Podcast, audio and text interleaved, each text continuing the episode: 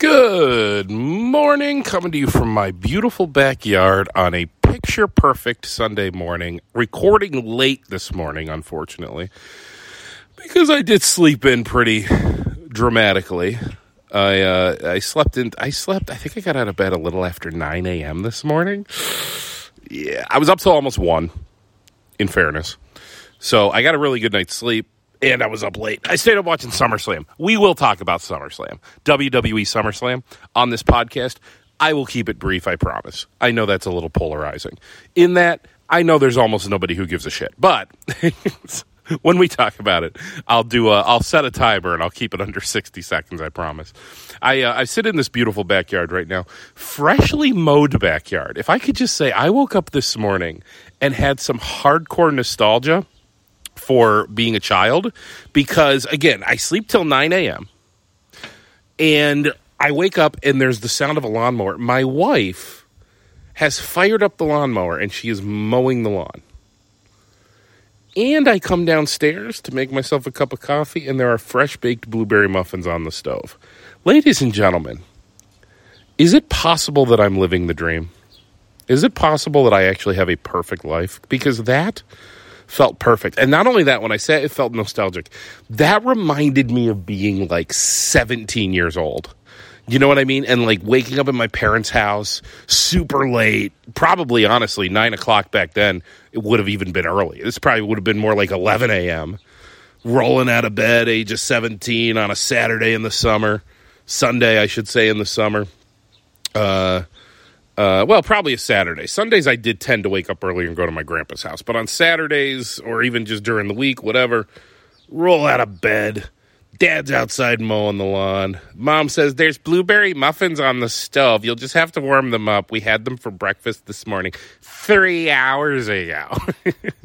but um, but anyway, but, but, just a, what a what a fantastic way to start the day, and it's going to be a beautiful day because today is Hot Wheels monster trucks glow in the dark at Blue Cross Arena. It was here yesterday too. I think they did two shows yesterday and then final shows this afternoon. We're going taking Leo to see the monster trucks. Love that. Um, there's even a pit party and everything, so we're going over there in uh, in actually just a couple of hours because it's an afternoon show. So we've been looking forward to that one for a couple of months. Love having stuff on the calendar to look forward to. It's funny because this morning woke up and um, I'm sitting there nursing a cup of coffee. Wife comes in from mowing the lawn.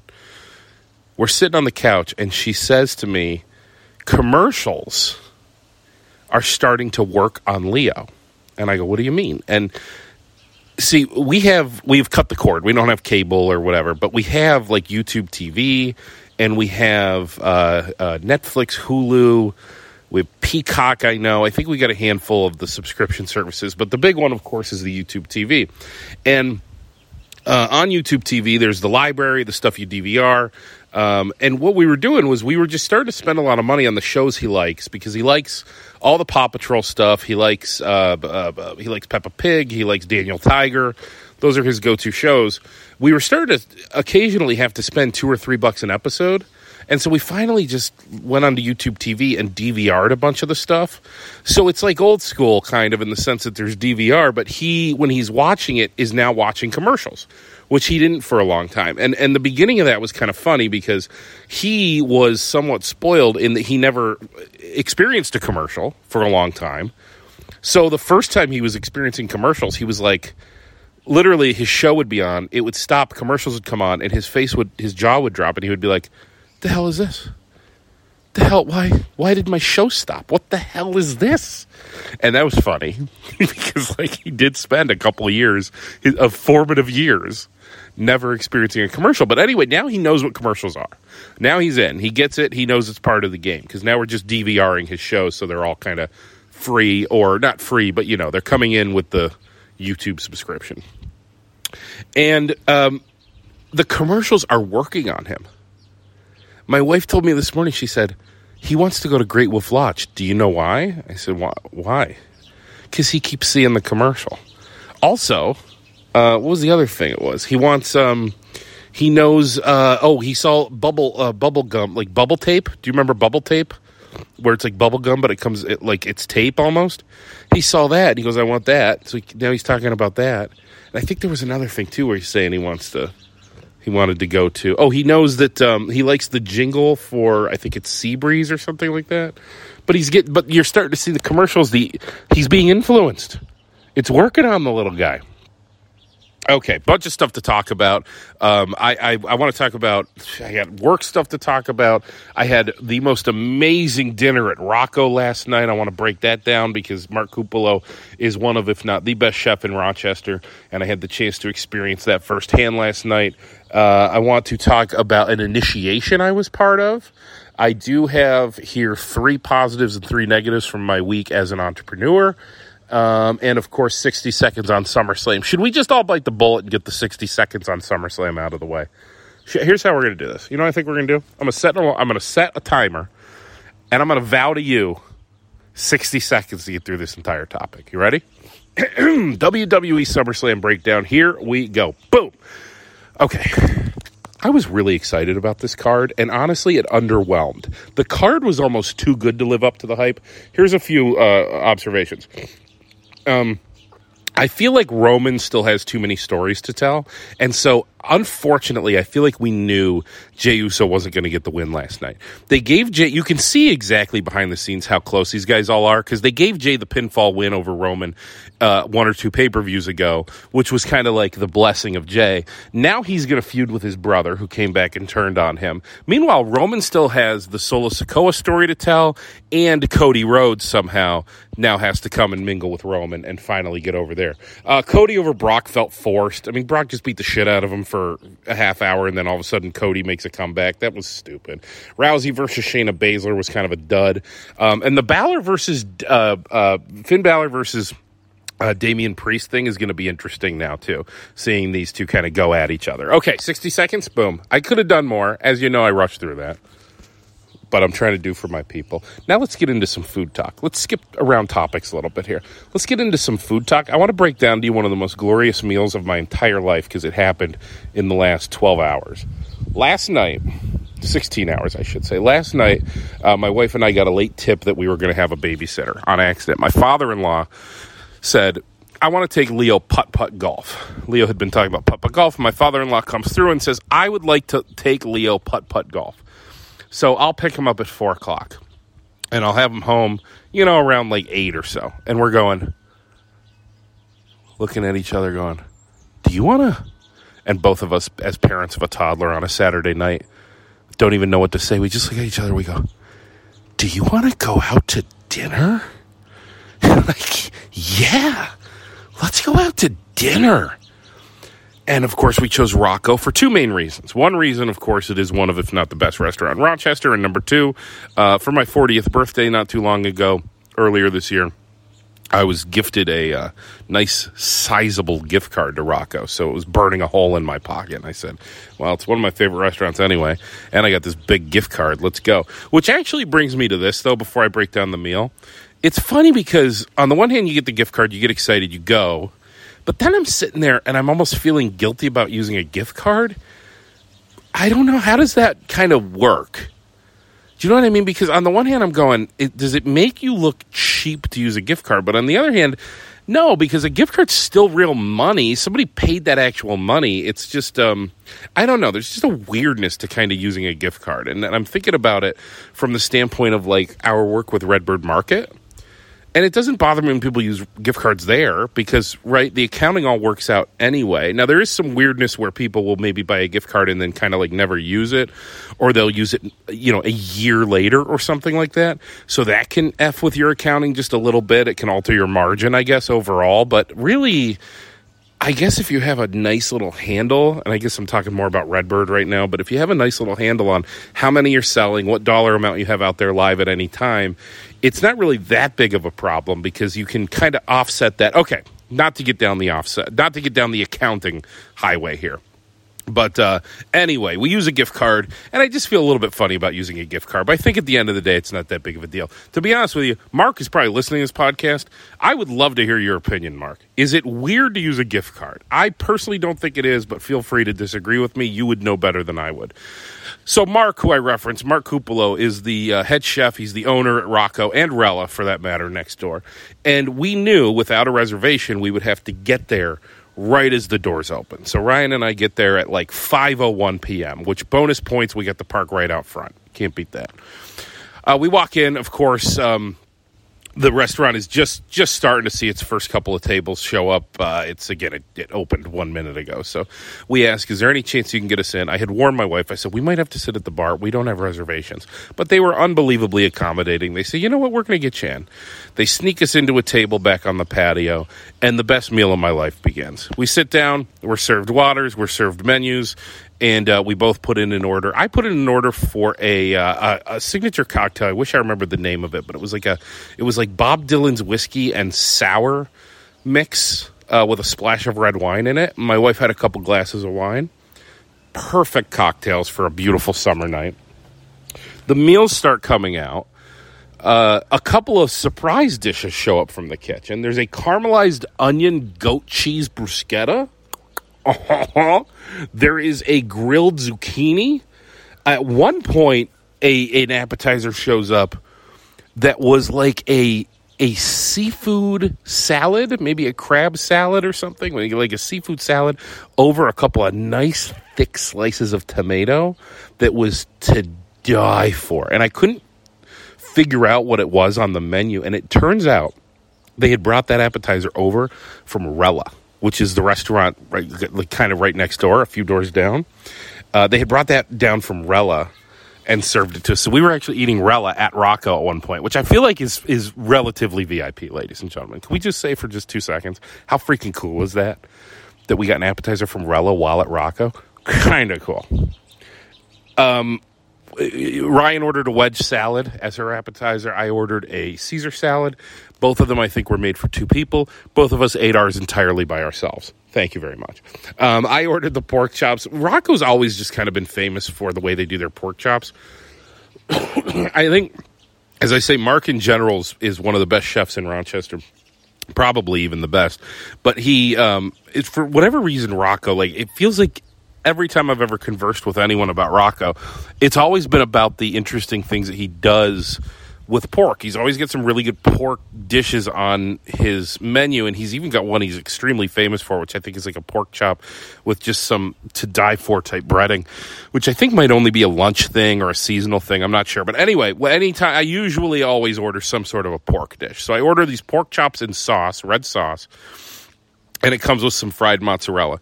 My wife orders shrimp fra diavolo, fra diavolo uh, which is a nice little spaghetti dish, peppers in it and everything.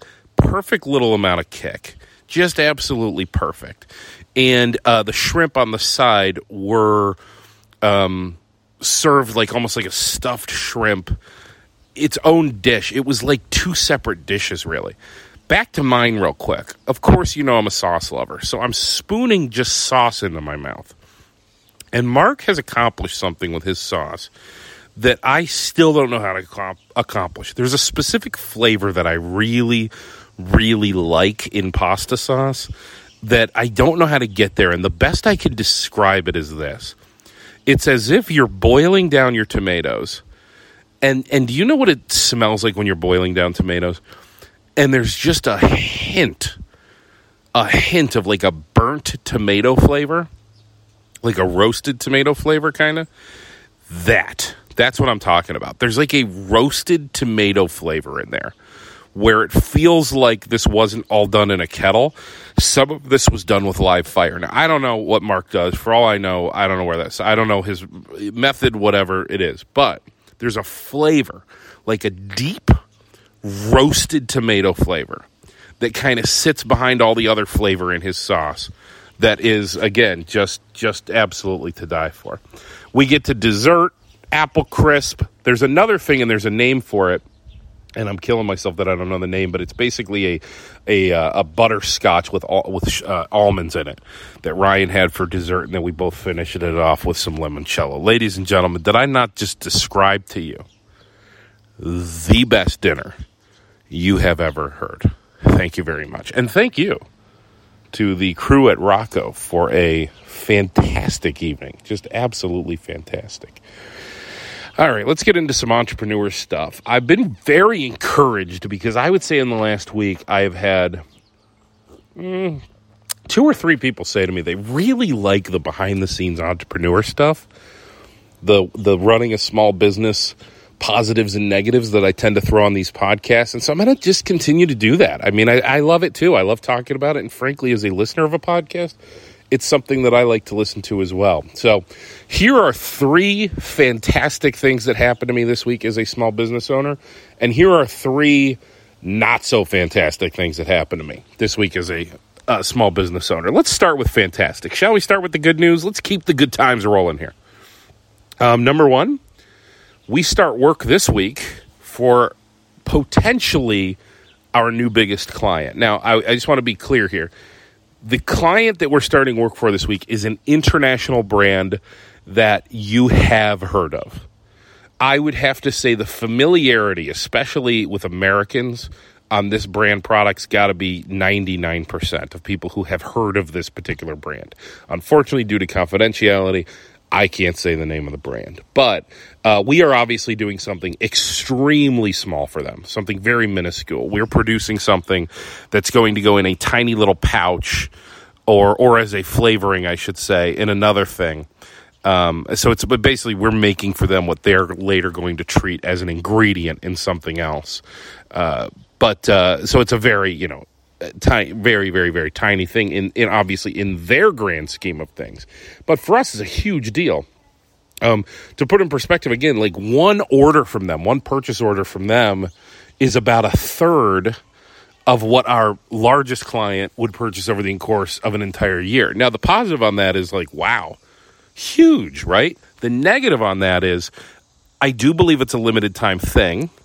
So this this this thing that they're doing that they're making with the thing we're sending them I don't believe it to be a permanent thing. I think it's going to be a special thing that just gets run for a period of time, months, maybe it's a year, who knows. But I, am not sure that it's going to be a forever thing. So there's that, that it could eventually go away at no fault of anyone's. It's just a promotional thing. the other thing is, we had to introduce a brand new piece of equipment for this and it's a uh, a ramped up version of metal detection. We currently have a metal detector that is arguable whether or not it's truly a metal detector because it's actually a magnet that is intended to just kind of soak up any if there were to be a piece of metal somehow a foreign object in the sauce it would pick it up as it makes its way towards the bottle. This is more of an actual metal detector. It's going to detect that there's metal that exists. It's going to open up almost a almost a chute. It's going to open up a chute and spit product for a couple of seconds out when it detects that there's metal. Uh, and which, of course, at that point, that we stop everything and we we got to decipher the problem. And again, these things are rare, and you hope they never happen, but you got to have the metal detection in place just in case. Last thing you ever want to do is send a foreign object inside of a product. Which, by the way, I had dinner at a restaurant this week, which I shall not name and did find a piece of plastic in my dinner. And could I just say something real quick? I actually found two. Two pieces of plastic in dinner. And it was not the place I talked about last night. God, I just want to make sure that absolutely not Rocco. Absolutely not. Not in a zillion years was this Rocco. This was uh, a one night this week. I met somebody uh, from Rotary. It's because I'm I'm about to be president of Rotary next year, and so I, uh, I, I have been taking out the past presidents, and we went to a a popular local pub. I'll say. I got two pieces of plastic in my fish tacos. Mm-hmm. Okay. Other positive things.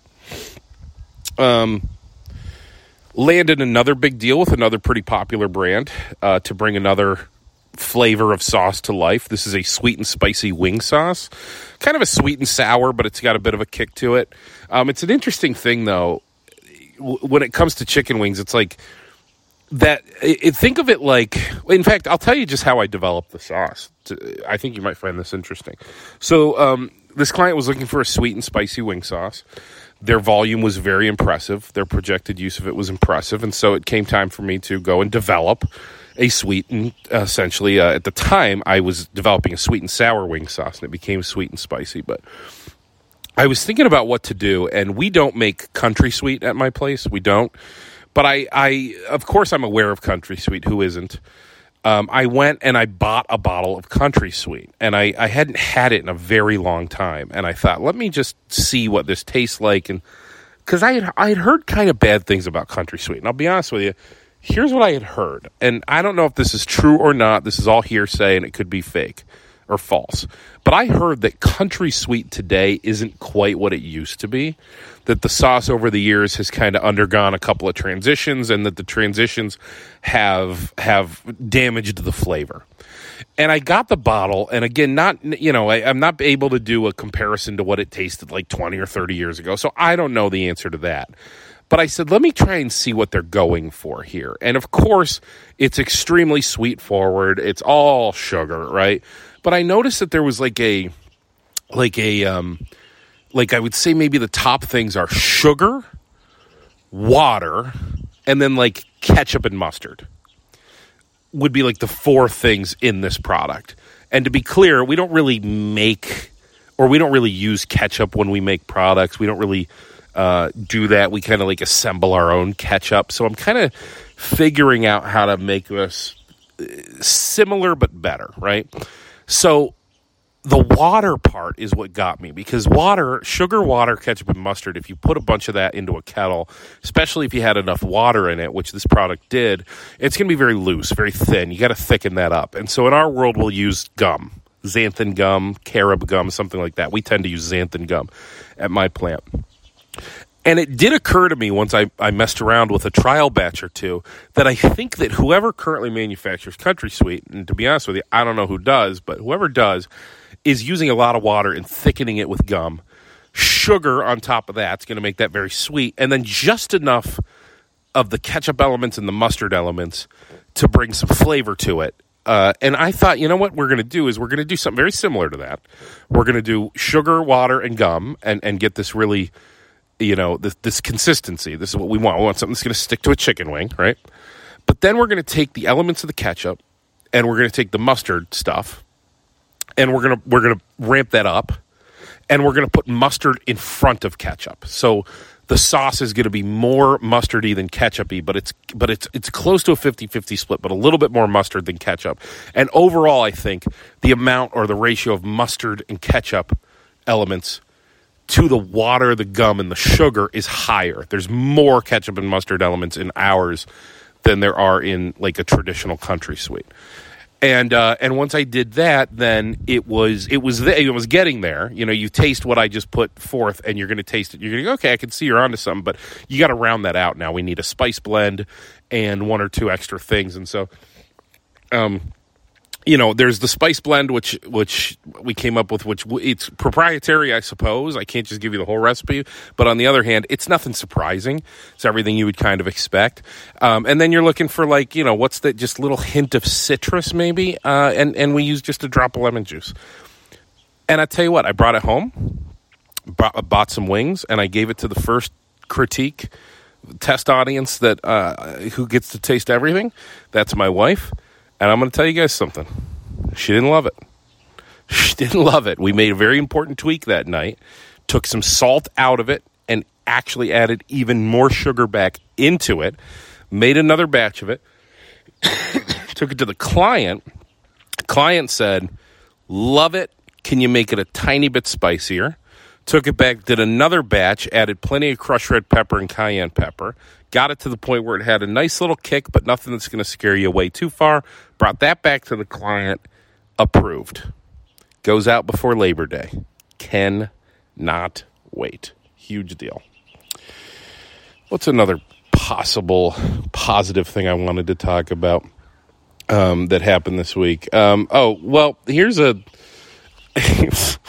this was almost going to be a positive story, but it kind of it kind of ends up not because I because of me. I'm the problem. It's me. Hi, I'm the problem. It's me.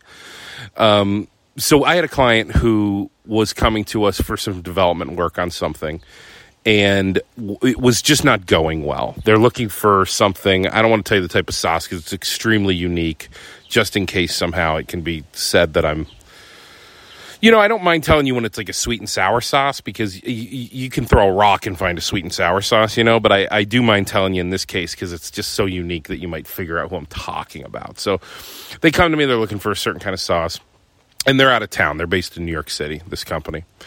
And, um, so I, I, I, make a version of it and I send it to them and it's not good enough. And I make another version, I send it, it's not good enough. And they're just very particular very particular about some stuff that's kind of a pain in our butt. Uh, God, I'm trying to think of how to explain this because the truth is there's interesting kind of back and forth or tug of war that can go on sometimes between co-packers and um, brands.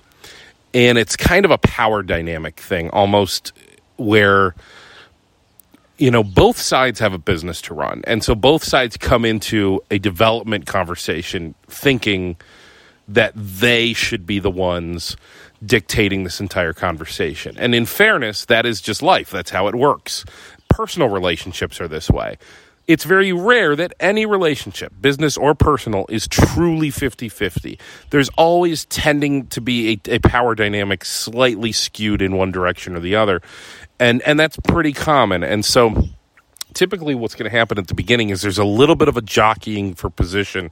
I think. In a very professional and kind manner. It's not like these are tough, hard, yelling negotiations with fists pounding on tables. Nothing like that. It's just a little bit of a, you know, what what is it that you're asking us to do? To what extent are you asking us to go outside of our comfort zone? And if you're asking us to go outside of our comfort zone, is the compensation we will eventually gain worth going outside of our comfort zone? That's really all it is. And frankly, what happens is if if somebody does have enough volume to force us outside of our comfort zone, they'll tend to pick up some of the power dynamic, right? And and in the opposite, if somebody kind of doesn't have the projection to force us outside of our comfort zone, then there could be a situation where we we will. Um, I don't, I don't really know how to put it. Where we will we will just kind of tell them, well, this is what we can accomplish here, and what you're asking for us to do, we can't do, and and um, you might be better off somewhere else, right? I never like to just tell somebody no. I like to say, let me recommend this other co-pack or this other idea, or worst case scenario, we're so lucky around here we have the Cornell Food Venture Center, the Center of Excellence, and the pilot plant right in Geneva, New York at Cornell. My worst case scenario is I can always tell somebody, why don't you call Cornell, talk to their pilot plant, get with some of their food scientists, and see if you can kind of crack the code to this thing. Because if we do this the way you're asking us to do this, um, it's going to cost you an arm and a leg because it's what you're proposing to us is an inefficient process. So anyway, I, I was in a, a, tug of war, I will say, I think maybe with this client who's kind of asking us to step outside of our comfort zone, and I'm not really comfortable with it. And so I give them a couple of solutions that would be within our comfort zone, and they say, no, no, no, no, no, no. And so finally, I write the email letting them know that I don't think it's going to work out. Right? And hi, Leo. Hi, sweetie. How are you? You getting excited for monster trucks? Yeah. Oh, he says, yeah. I think he's getting ready to go get dressed. So um, I write the email and I essentially tell them I don't think it's going to work out. they write me back an email essentially begging, saying, We don't have any other options we we have talked to so many co-packers and you're the first person to even entertain this idea. Please please what can we do to make this something you'll consider? And you know i gotta be honest with you i fell for it and i said well look i mean you know we're gonna have to go with the recipe the way we develop it and the packaging the way we can do it and and uh and frankly, you know, the volume's going to need to be a little more impressive. And I, I, I don't like being that guy. I'm not a ruthless guy. But at the end of the day, I got to look out for my business. So that was tough. That was tough. That was a positive where I finally kind of got it together and told somebody, I don't think this is going to work. And then I got roped right back in. All right, a couple negative things maybe from this week. Um, I had a, I, I believe this is again, this is not a current client, but this is somebody who is trying to get us to do work for them. I think tried to pull one of the oldest tricks in the book on me, and I'm pretty sure I called them out on it. And it's this. It's a uh, a product that we developed. Uh, it was their recipes. So when I say we developed, it really was they developed it. They sent us the plans. We followed the plans. We sent it back to them, and they said, "Great, good to go let's make it, you know, the next hump now is price. Let's talk about price. Are we going to be able to satisfy what they're looking for in price? And this gentleman did something that you don't see very often. And he said, I will tell you what your competitor has quoted us on price. And first I'm thinking, why would he do that? You know, because I'm going, typically in any negotiation, he who says the first number loses, he or she who says the first number loses. And in in sort of in the business world, the way we get around that, because otherwise you could end up in a room with two hardheads who will both refuse to say a number, is whoever's selling the thing, whoever is the one doing the actual selling, is usually going to be forced eventually into being the one who gives the number. So in this case, he's taking that onus on himself. I'm getting ready to sell this to him really I should be the one saying the number, but instead he volunteers to say a number. So he sends me the number on his products at my competitor, right? This is what my competitor has quoted. And I see the price that he's been quoted. And I don't know what to say other than there's just no way. there's just the, the price he was supposedly quoted was so low so low that I, and by the way, I know the competitor he's quoting in this case, who he's telling me supposedly gave him this quote. I know them well. I'm going, they don't have the efficiencies to run at this cost on this product. I'm going, I don't even know if LiDestri has the efficiencies to run at this cost. What is this guy talking about? And then I realize, oh, this is one of the oldest tricks in the book. He's lying. I think, at least, I should say. I don't know for sure. But I think he's got to be, right? So I just very professionally, I did what I thought I should have done. I just wrote him back and I said, "Wow, that's an amazing quote, and and frankly, uh, we can't compete with that. And if I were you, I would take that." Those quotes, and I would run with that competitor. I would run with that other co-packer because that's just incredible. What a great deal you're getting there. And then I followed that up by saying, if you do choose to run with us, our pricing would look more like this. And then, of course, gave him our pricing. But uh, I, I, you know, again, I don't, I don't know for sure, but I'm pretty sure he was just pulling one of the old tricks in the book and being like, "Well, so and so says they can do it for pennies. What about you? They can do it for three pennies. Can you do it for two? Like, kind of almost one of those." And I'm like, "No." If I were you, I'd take the deal for the three pennies. So we'll see how that hashes out. Because honestly, that guy's never responded to me since. So who knows? Uh, what else? Um, let me give you one more, I guess. Um, our SQF audit, food safety audit. The window was June, I want to say June 19th to August 18th. Still hasn't happened. Got two weeks left. So at this point, I've got 10 days left. There's a couple of blackouts in there. I think we did the math if you do the math on, you know, you know he's not going to show up on a Friday. That eliminates two days. I think there's a couple of blackout days in there anyway. I think we've narrowed it down to there only being about five days on which he could still show up, the auditor. And this week, unfortunately, there's only one day. He could show up on Tuesday. We have Tuesday, Wednesday not blacked out. So he could show up on Tuesday this week. Uh, other than that, then it's going to be next week, and it's pretty much any day next week. So that's kind of like nerve wracking knowing that that's coming up. And I just wish it didn't go right to the end. You know, like I wish it had gotten done. I have a conspiracy theory that it was scheduled to happen when I had COVID, but I can't prove that until he comes. So we'll see. All right, I'm walking back in my house because I, I actually I know how I want to end the podcast today, and it is by reading an article out of the city newspaper. But I gotta grab the paper here. Can just grab it? While I'm grabbing the paper, I will tell you one other kind of cool thing that happened this week. It was actually just yesterday. I went and became initiated into the Italian Civic League of Rochester, something I probably should have done years ago. Frankly, I probably should have done that before any of my other clubs and groups. okay, got the paper. Um, I'm part of the Sons and Daughters of Italy, Vincent Lombardi Lodge of Rochester. And of course, that works within and under the Italian Civic League. Sorry, I'm huffing and puffing here.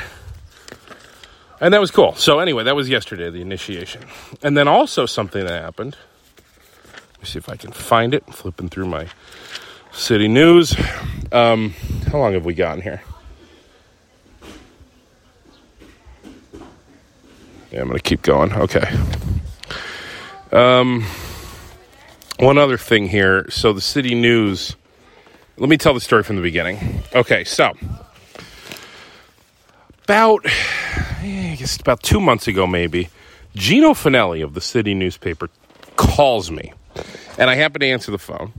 He's calling me from a number I don't recognize. I don't think I had his number saved.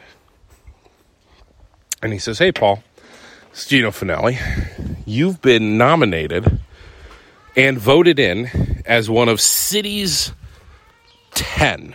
And I go, What's that? And he says, Well, every year we do an issue where we highlight 10 people who are kind of making it happen in Rochester. And I go, "Oh, that's amazing. That's so what a what a compliment." Wow, I am so honored. He says, "Yeah, I'd love to come out and interview you." So he comes out and does the interview. I go for a photo shoot and everything. And this wasn't all that long ago. This all happened in July. And finally, the article came out. And I'd like to read it to you because I am so touched, so honored by it. And also, for the first time ever, I was quoted cursing. So I forgot city newspapers hip. So when I curse, I tend to curse a lot in real life. I didn't realize they'd actually quote the cursing. So I wish I'd have cleaned it up a little. But anyway, Paul Guglielmo, age 40, occupation, owner of Craft Cannery, founder of Guglielmo Sauce, current resident, Brighton, New York, hometown Conneaut, Ohio. The other people, by the way, are let's see, and I might miss some pronunciations. I'm sorry, but there is Yakub Shabazz, Brittany Reed, David A. Paul, Lisa Cribbs, Anderson Allen, Ray Mahar, Maya Johnson Dunn, uh, Annette Ramos, Missy Full Smith, and then Paul Guglielmo. Looks like I'm actually. Hold on a second here. Am I the sec? Am I the oldest? I'm second oldest. The second oldest. I'm becoming an elder, ladies and gentlemen. And the article goes like this Dressed in a white smock splattered with red sauce stains, Paul Guglielmo seems at home inside the craft cannery in Bergen, despite a sweltering July day, turning into the turning the facility into a tomato scented sauna. He's not kidding; it was hot in there. It always is. And I love that he called out my sauce stains on my um, on my uniform because I come out you know, he came out to work, so I'm like, I'm dressed at work. But part of my whole shtick is I'm Mr. Blue Collar, so I always just wear whatever I wore to the plant that day to wherever it is that I'm going. And um, yeah, so it's uh, yeah, I love that. Most longtime Rochesterians know Guglielmo as Paulie, the radio personality who served as co-host and executive producer of the Brother Wease show. In fact, out of the corporate radio business for three years, an industry he had grown increasingly disenchanted with, his somewhat sardonic, often self-depreciate, de- sorry, self-deprecating wit still seemed posed for the FM radio limelight. All right, hold on a second. Let's just Google what sardonic means together here. Sardonic means grimly mocking or cynical. Okay, okay. but anyway, what a compliment, right? He's like, hey, this guy could still be on the radio. Well, hey, we do a podcast, right? We do a podcast. Okay. Guglielmo made a leap of faith to buy the facility then known as Permac Enterprises in 2020, previously owned by Tony Perry, producer of the Coach Tony brand, known for their jarred Rochester style meat hot sauce. And at the time, Permac was also producing the meat sauce for Guglielmo.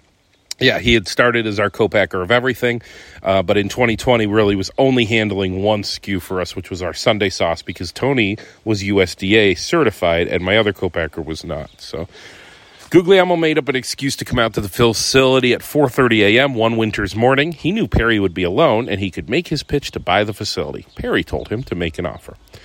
Uh, this is cool because I, I, told Gino this part of the story that I don't think I ever told anybody. Uh, this is a quote. It says, "I drove home and it was January and I was so excited that at probably like 5:17 a.m. I cr- I was crossing the Freddie." Frederick Douglass Susan B. Anthony Bridge into Rochester. I had my windows rolled down and just started screaming out of happiness.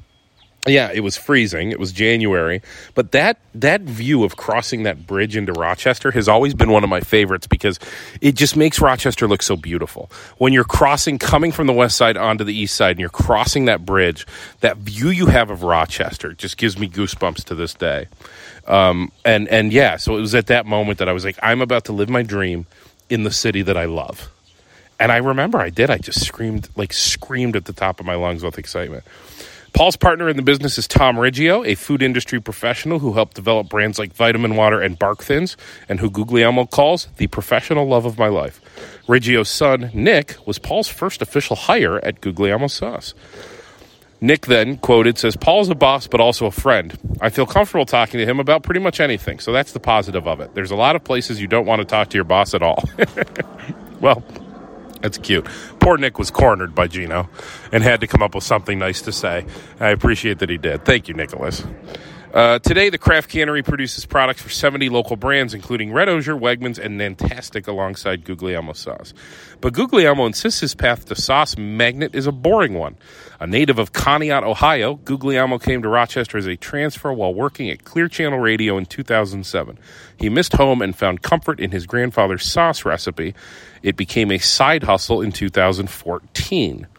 The first jar he ever sold to his grandfather was out of the Orlando Brothers Golden Dawn grocery store in Conneaut. Sorry, the first jar he ever sold was to his grandfather. Yeah, that was we rigged it that way. Like the first place that ever had it for sale was that store. That was the goal, and quite frankly, that was the only business goal ever.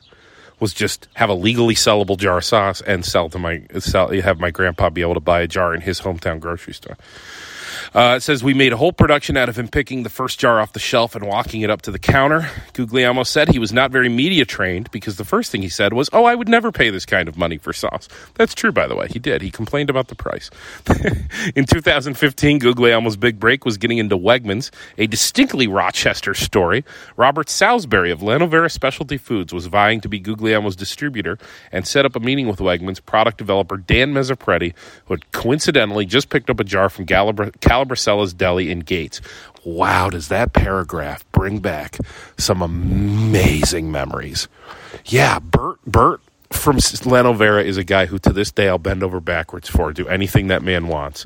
He was he was just, you know, from small co-packing, you know, on the one hand, I'll be I want to be upfront with you. Lanovera is technically a competitor to what we do today, but I absolutely have a wonderful relationship with them. Um, we we ask each other questions all the time and are always there for each other. And, and I uh, I'm just honored to be playing in the same you know field that he is. Uh, Dan Mezzapretti, man, changed my life with Wegmans. He at the time was the sauce merchant, um, and then of course Calabresella's in Gates. Dominic over there. Dominic gave them uh, a, a, rave review of my sauce, and, and the rest was history. Here's another name Joanne Verhulst, merchandising specialist at Wegmans, who also runs Verhulst Haunted Hayride in Spencerport, where Guglielmo was playing Michael Myers. Yes, a couple of uh, years in a row, I got to play Michael Myers there. Caught wind of the meeting. She made a note to drop in on the meeting and vouch for Guglielmo. I got an email from Dan that Friday saying, Listen, we're interested in carrying your sauce, Guglielmo said. Today, the business has not only exceeded his wildest expectations, but, but afforded him the chance to give back to his adopted home's community. Next year, Guglielmo has been tapped to take the seat as incoming president of the Rochester Rotary Club. Another tremendous honor. When he started the business, he said there were only two goals. Oh, yeah, I already said this part. the first was just to hold a jar of actually legally sellable sauce, and the second was to get into the grocery store in Conneaut called Golden Dawn, he said. Everything else since then has just been like, holy shit. Yeah. That's beautiful. I am so thankful. Thank you, Gino. Thank you for that. And by the way, the guy who did the photography too uh, uh, was um, crap. What's his? He's called. Uh, nah, don't want him, but. I, am not going to be able to remember his name off the top of my head, but he's a he's like a barback at Good Luck, and he's a phenomenal photographer with a good Instagram page. Oh, I wish I could find it. I would give you the info, but I don't recall. Um, but if you really want to know, text me 585-350-5788 and I will uh, I'll look up the kid who did the photography because he was a really good kid too. But anyway, that's the podcast I think for the week. Thank you so much for listening. I got to go get dressed and we're off to Monster Trucks. It's going to be a fun day. We'll talk next week. Thank you.